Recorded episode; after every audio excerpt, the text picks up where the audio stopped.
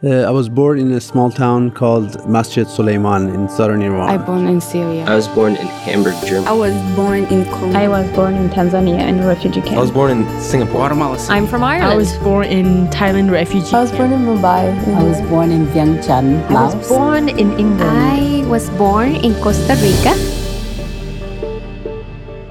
Welcome to Many Roads to Here bringing the voices of immigrants, refugees, and asylum seekers to a national conversation about migration and identity. I'm your host, Caitlin Dwyer. When you think of courageous living, music probably isn't the first thing that comes to mind.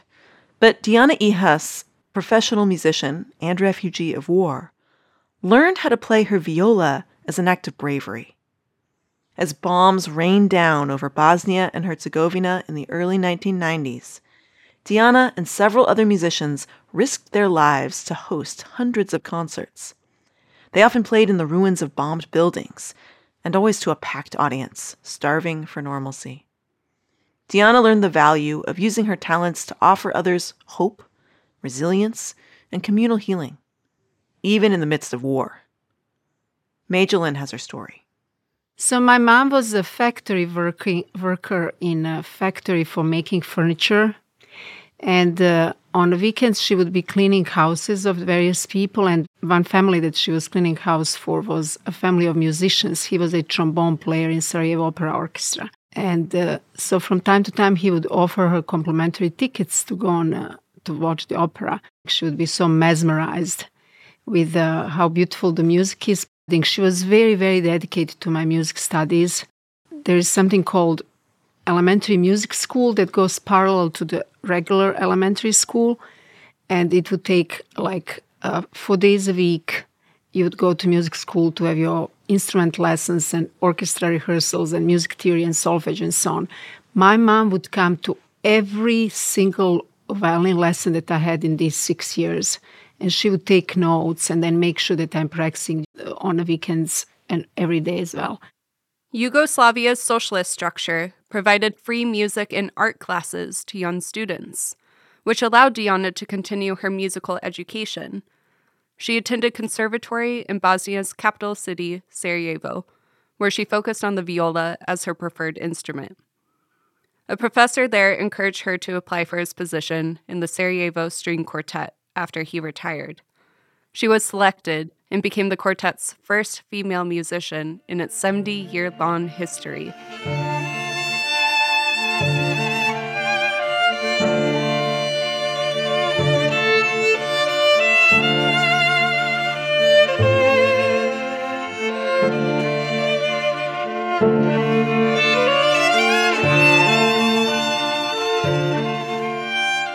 Dijana met her first husband when she was 17 years old. They immediately bonded over their shared love for philosophy and psychology. But they came from different religious backgrounds, and Dijana's family did not approve of their relationship. At that time in Bosnia, religion and ethnicity generally went hand in hand. There were three main populations Catholic Croats, Muslim Bosniaks, and Orthodox Serbs. I was born in Roman Catholic religion, and my husband's religious background is uh, Muslim. But in Bosnia, religions are enriched by each other, meaning uh, we all live in neighborhoods where people from other religions are our first neighbors. And we grew up knowing their religious customs. All the generations that will be my mom's generation although we lived in this communist country, you know, we are all together, they still had their value systems that this is the best way to go. My religion is the best one, and we don't mix with other people.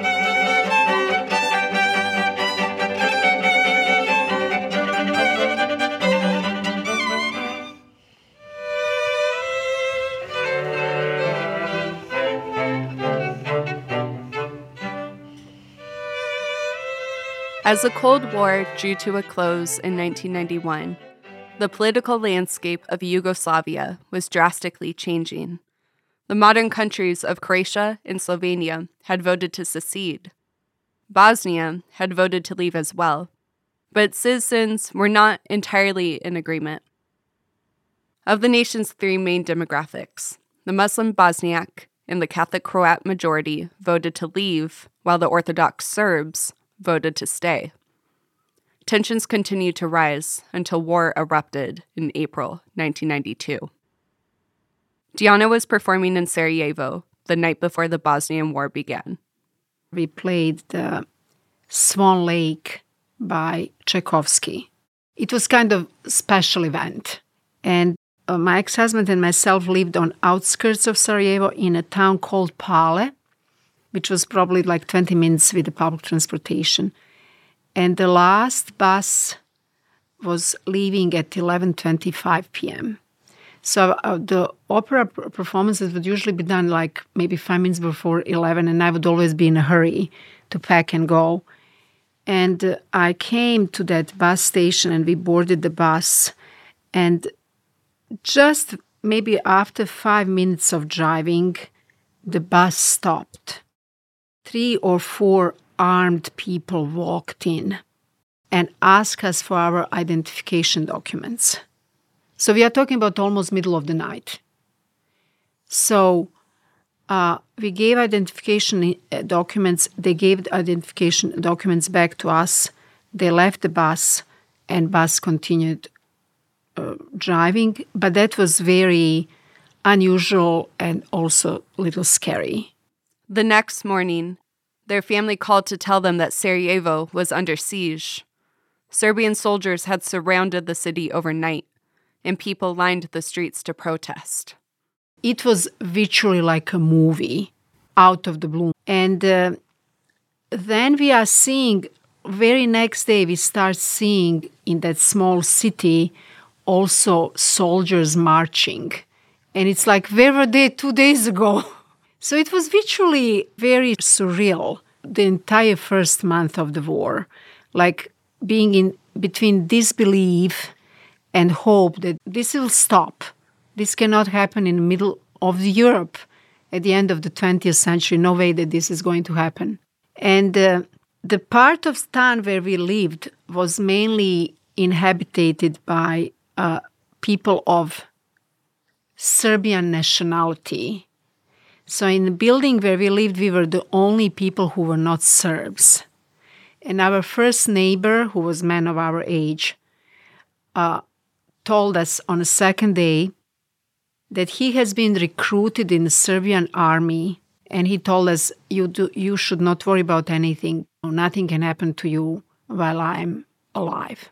And the first warning that uh, that we are not safe happened probably seven days into that remember we cannot go to Sarajevo because Sarajevo is blocked I went to the grocery store and uh, as I walk into the store there are three women in the store and they stop talking. And for the entire duration of me being in that store, they are not talking. They are just looking at me. And I'm thinking, okay, it must be that they talked about us. Otherwise, they would ask, hey, how are you doing? Something, you know. No, they're just not talking and staring. And then maybe two, three days after that, our neighbor, his name was Vinko, came and said, I cannot guarantee anymore your safety. And then uh, I asked him, What can we do? And he suggested that I go with him to the army base and that I ask that they transport us to Sarajevo. And that's what I did. We walked and walked and we came, the gates opened and the gates closed.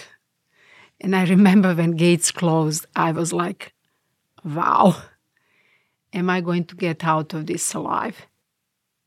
So he took us to this commander. His name was Mirko. It was also a younger man.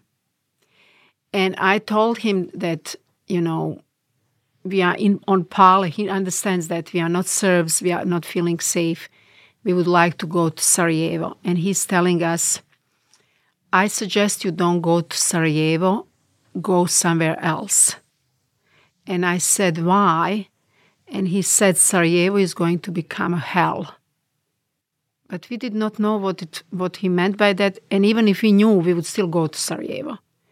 And I said, I understand, but our family is in Sarajevo and we really want to go to Sarajevo. And he said, There's going to be a truck leaving for Sarajevo in 15 minutes. You will have 15 minutes to get packed and to leave your home and get on that truck. So they hurried to the apartment and quickly began stuffing belongings into two backpacks. A soldier pounded on the door soon after, telling them to hurry up. They ran downstairs and joined a small group also heading to Sarajevo to be with their families, even though the city was moments away from being attacked. At that point, facing the danger together with loved ones in their homeland felt more important than seeking safety alone in an unfamiliar country.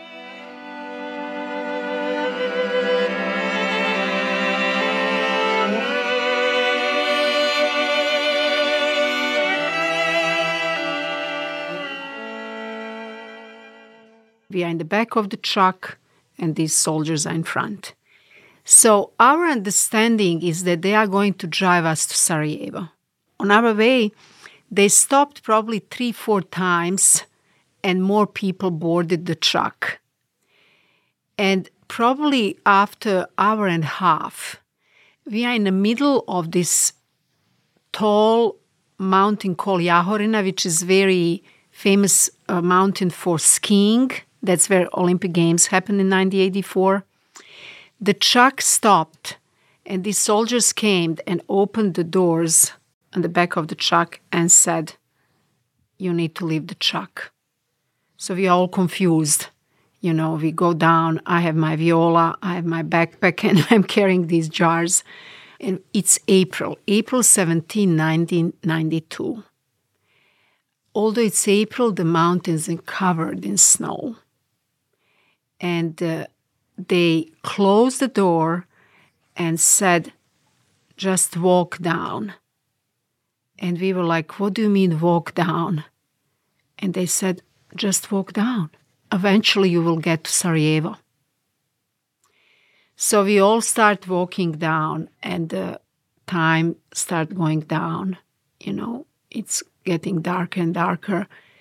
And probably, I don't know how many kilometers before we came to um, another huge army base uh, that another truck stopped and boarded us.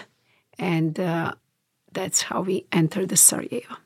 Dijana called her piano professor the next morning to share what had happened to them. But her professor cut her off, saying she must be exaggerating.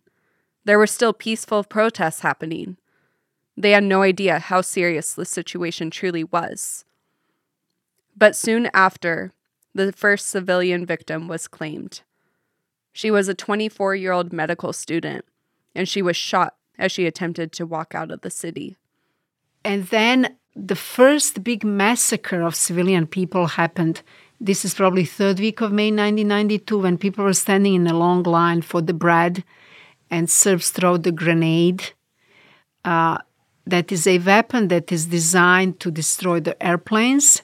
But in Bosnian war, Serbs were very often using grenades just to throw on people because one grenade can kill dozens of people and can injure hundreds because when grenade explodes these little pieces can go into people's bodies so that was kind of economic way for them to do major damage with one grenade. So at the end of May, they did that on the line of people who waited for bread. And that is when we finally lost the illusions that war will stop. And that's when we all realized war is going to go on, we are on our own. And in that situation, there are only two options. We can surrender and spend who knows how many next years in basements waiting for fate to happen to us, or we can just organize our lives and proceed with uh, lives as normal as possible, with knowing that every day can be the last day. And in some sense, that war brought people in Sarajevo to that very philosophical notion that every day can be last day of life, even in most peaceful circumstances. What that does to life, one starts being much more mindful about the way we live life because every day can be the last day. So, members of the quartet, we were like, okay, why don't we start rehearsing? We, we don't have space for rehearsing. We will just rehearse in an apartment of our cello player. So we virtually first started out of our own need to make the music. And then end of June, uh, we were invited to give our first performance. And we decided that it's going to happen in a atrium of Jewish temple in Sarajevo in front of menorah that was destroyed just a couple of days before that. And the concerts are happening during the day because in the evening there is no electricity, so no evening concerts. And we are going to give the concert in the middle of the day, like 1 p.m., in front of that menorah. It's a beautiful June day. We are now walking as a group of four towards that place. And yet, once again, we hear the sirens warning people that there is going to be bombing. And four of us stopped. Okay, what shall we do now? And our second violin player said, I'm going to continue going, walking there because my wife is going to come. I don't want that she comes and we are not there. So we came there and members of our families were there. So just like handful of people. And uh, at this point, you start hearing bombing. You know, uh, detonations are much closer, much louder, and so on. So we now actually cannot go out. Now you be where you are. So we were like, okay, let's open the instruments and let's start playing, just for the sake of playing. And the first piece we played was Eine kleine Nachtmusik by Mozart. Tam, ta tam, ta ta ta ta tam. All four movements. And as we are going from one movement to another, more people start coming in. Those are people who are walking or running by and they hear the music. This is probably for the first time that they hear the music in that past six weeks. So they come in and we finish the Mozart and we are looking at each other and like, okay, let's just continue. So we continued with the next piece and people are coming in, coming in. And by the end of the concert, the atrium was filled. That's what we were originally hoping for. And that was the first time when I'm playing and thinking, oh, music is not only here to enhance aesthetic quality of my life. Music is actually also a mean to make other people's lives better, particularly in difficult situations as that one is. So when we finished playing, uh, people came to us, you know, hugged us, and many of them said that this is the best thing that them that happened to them since war began.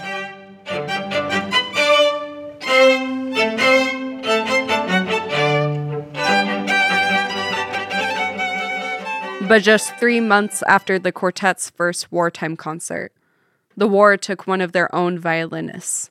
He was murdered after a rehearsal.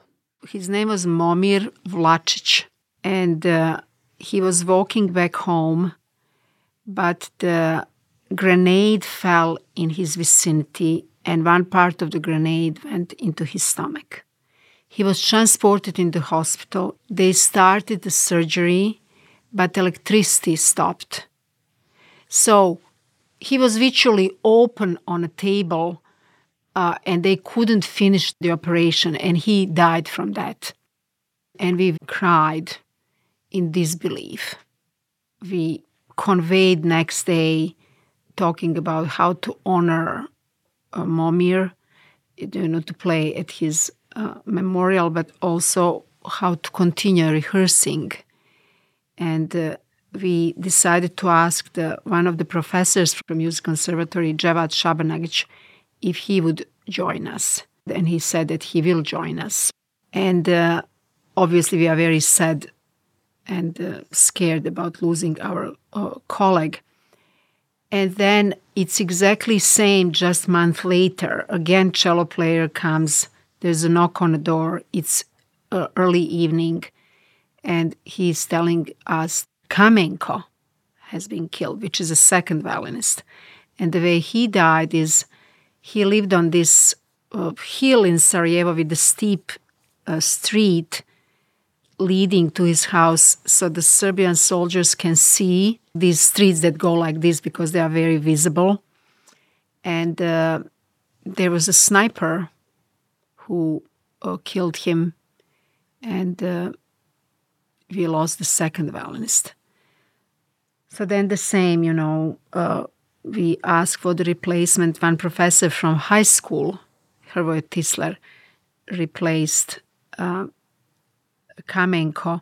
We kept rehearsing, and uh, one concert led into another. We played everywhere from broken churches, hospitals, open spaces, schools, frontline, everywhere where people invited us and where people needed some way to to to enhance their hope in a better future.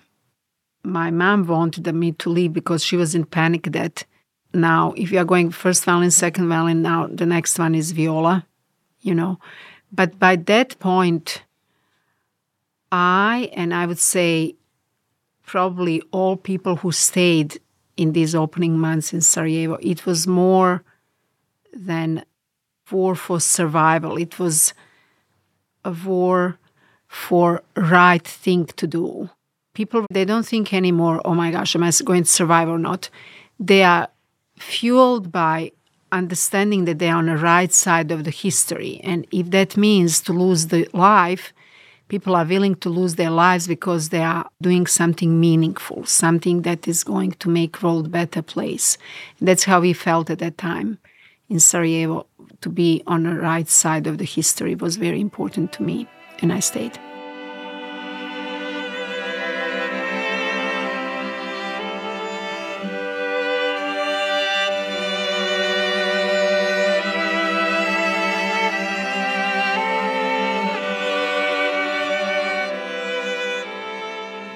By February of 1994, we were getting ready to celebrate our 100th concert in the war. So we decided that concert is going to be dedicated to the first civilian victim of Bosnian wars, Mirsada Dilberovic. So we hired a local artist to make her portrait, beautiful big portrait in a beautiful frame. And we decided that among other pieces, we are going to play a piece by Franz Schubert called Death and Maiden.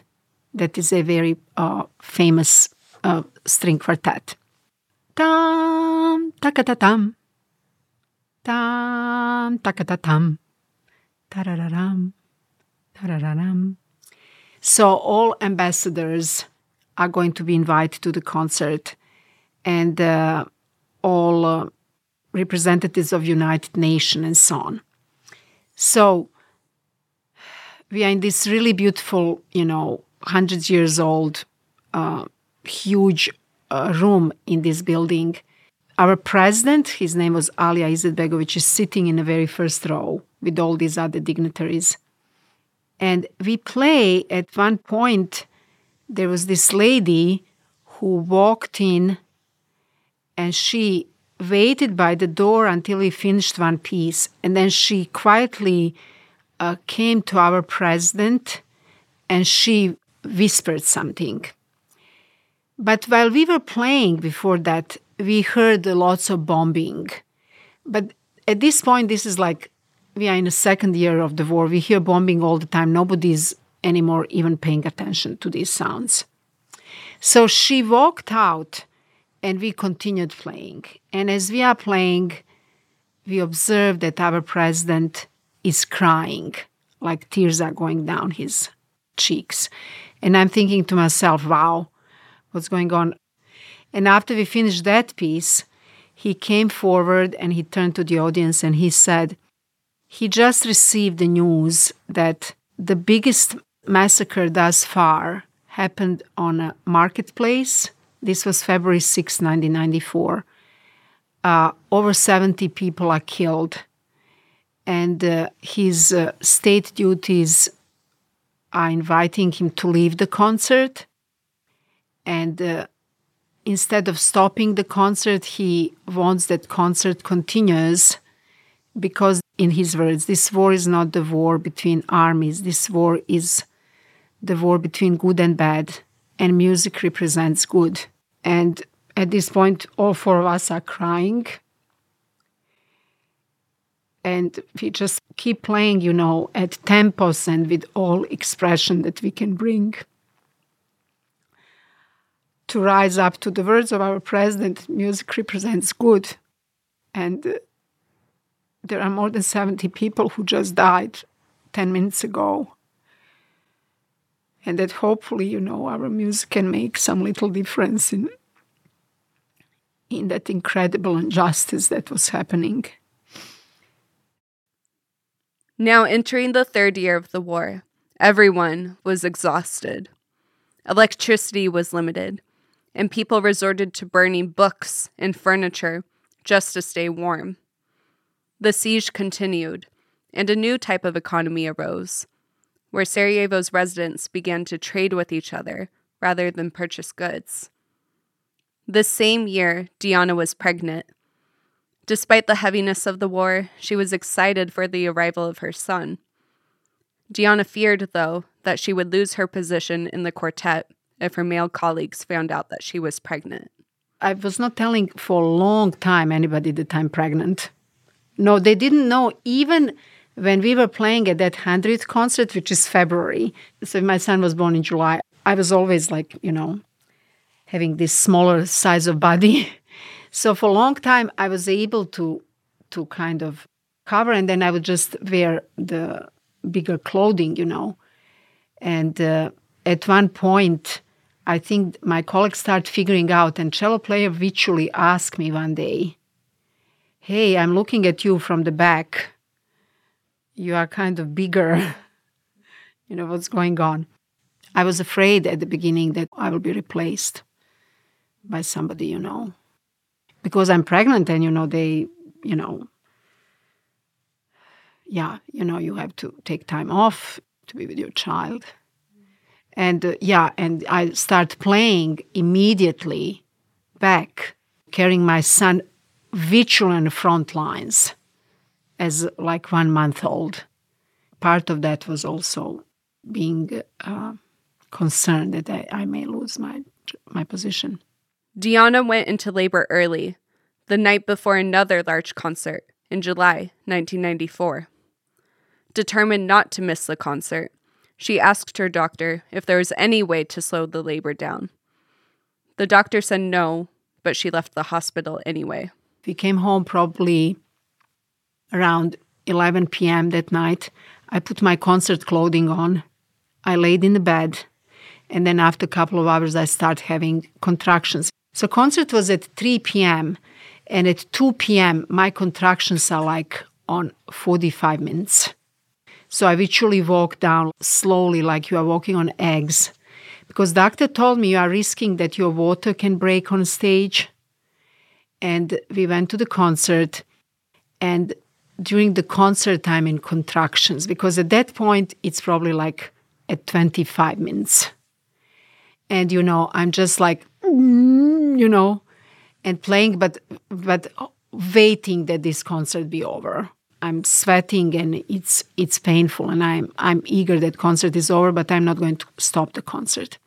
So we finished the concert, we bowed, and I literally ran out of the of the concert hall, started packing my viola, and the first violinist came and said, Hey, don't be in a hurry, they want to have interview with us. And I said, I'm not going to have interview. Uh, I'm going straight to the hospital to have my son. Just 45 minutes later, Dijana's baby boy was born. She named him Abelard Nizar to honor the religious traditions of each parent. Abelard was taken from the name of a historic Christian philosopher, and Nizar is a Persian Muslim name, meaning somebody who sees beyond.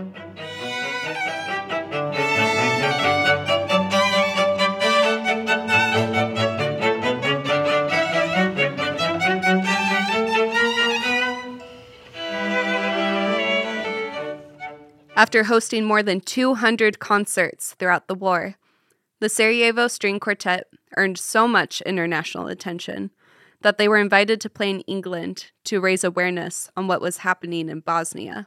This is going to be first time we uh, left Sarajevo after three years. We make it all the way to the airport. And the airport is in disastrous condition. You know, the, ro- the roof is completely broken, water is coming down. But by this point, we are so exhausted physically and emotionally. We just sat down, and I remember sitting on the chair, and water is dripping right next to me. And I'm holding my son in that pouch. I just cannot even move away from that chair. It's just like whatever, whatever. And then uh, finally, after a couple of hours, we are going to board this uh, cargo airplane. They give us these things for our ears and we sit on the floor and my son is crying and airplane goes up and you look the sarajevo down. It's april and just 20 minutes after that we come to zagreb which is a capital of croatia. And uh, we leave the airplane and we are going to wait for these people who organized that tour in england. So it's incredibly quiet so the first thing you notice after being three years in that constant bombing, how environment can be very quiet. And then they came with the with the car and they brought us to the to the hotel. And right next to the hotel was this tiny grocery store with fruits and vegetables, which we did not see for three and a half years. And one of the fruits that I'm noticing are the blueberries. Like the blueberries that we have in the United States, like these big blueberries. And I remember staring and thinking, how on this earth is this even possible? Just 20 minutes away from here, people don't have water. Most basic things. And over here, we have all these vegetables and fruits, plus we have these imported blueberries. Later that year, the leaders of Serbia, Croatia, and Bosnia met in Dayton, Ohio to negotiate a peace treaty. Over 100,000 people had died in the war. 2.2 million people had been displaced, and tens of thousands of women had been raped. The Dayton Agreement asserted that Bosnia and Herzegovina would be its own independent country, but it would be divided along ethnic lines to form two separate entities the Federation of Bosnia Herzegovina and the Republika Srpska.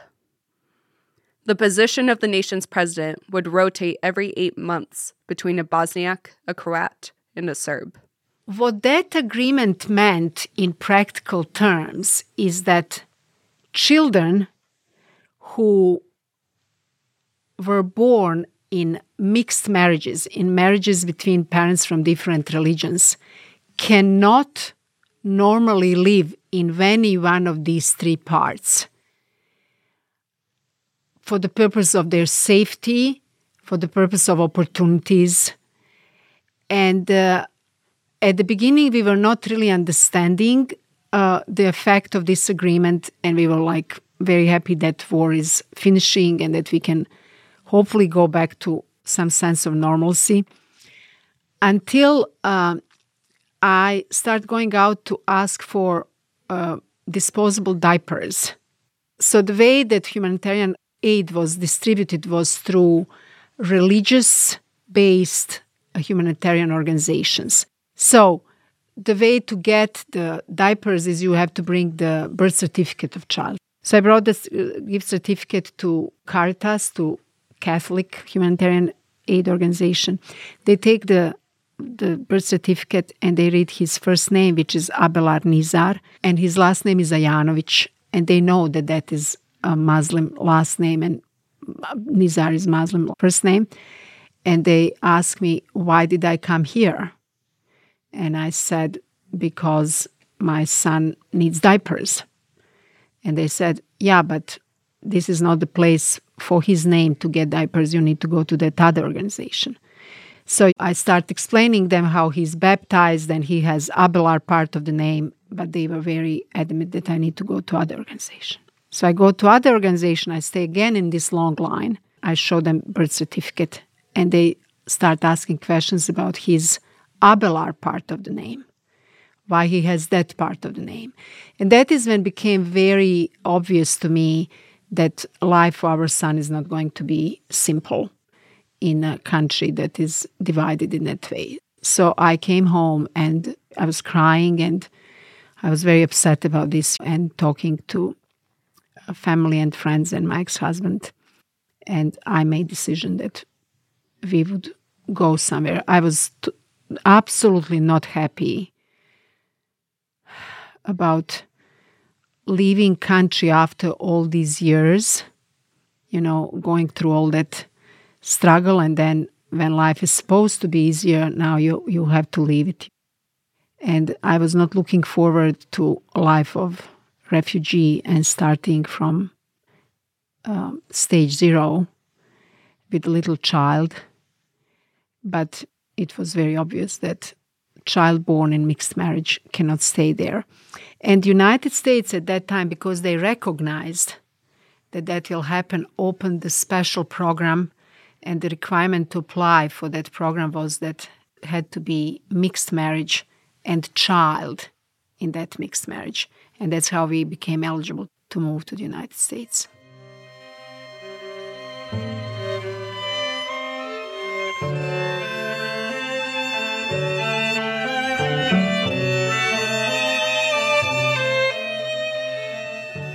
So Dijana took her son to Zagreb, Croatia to apply for refugee status. She asked her former professor if they could stay with his father while they waited for their applications to be processed. And his father said, Yes, she can come. So I went to the train station, and the train came to that little place called Duga Resa. And I took down my son's stroller and bag that I had, and my son is in this pouch and chain leaves. And on one side is that old man, on another side it's me. And we walked towards each other and we introduced each other. And he took me to his home. That's that's probably the beginning of refugee part of my story, you know, depending on strangers not knowing what future brings. Dijana's husband joined them after a few months, and they were eventually approved to come to the United States. They moved to Orange County, California. Later, they divorced, and Dijana remarried. Dijana decided to return to school, and she received three master's degrees in viola performance, music education, and conducting she then earned her PhD in music education with a concentration in stringed instruments. As Dijana was finishing her doctorate, a career opportunity presented itself in Forest Grove, Oregon. When I was about to finish my PhD, there was job opening at Pacific University. But what was really important about that job opening advertisement was they were not just looking for a music professor, they were looking for somebody to start after school music education program called String Project. And what String Project is, it's after school music education program that has twofold mission. One part of it is to provide high quality yet affordable music education for community students. And second part of that mission is to provide undergraduate students with an opportunity to uh, practice their teaching skills in a supervised setting while they are also being paid. That was the major reason why I applied for that job. So I, I took the job in 2011 at Pacific University, and in 2012, I started that program. And by now, uh, the program grew, and it, we don't only have string project, we have music education project. And under that umbrella, we have band project and choir project, which means the students can come to us and learn any instrument. It can be flute, oboe, violin, name it, for a very affordable price and get high quality education for that. That also means that all of my undergraduate students, not only string players, can gain this valuable teaching experience starting in their freshman year. In Dijana's estimate, More than 700 students have participated in her String Project since its beginning, and close to three dozen undergraduate students have gained invaluable teaching experience. Most of them are now teaching at public schools.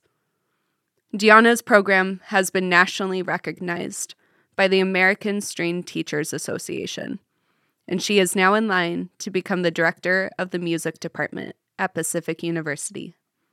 It's important to me because of what I learned in the war that music is not just art reserved for those who can afford to go to listen to the organ symphony. That has value in its own.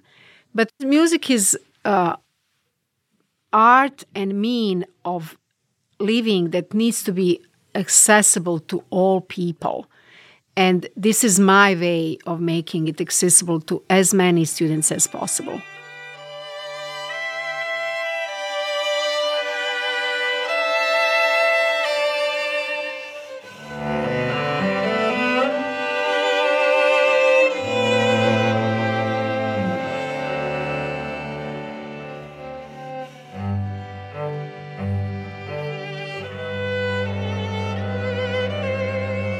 Many Roads to Here is a production of The Immigrant Story. This episode was produced by Mae Ghylin, with audio editing and post production by Gregg Palmer.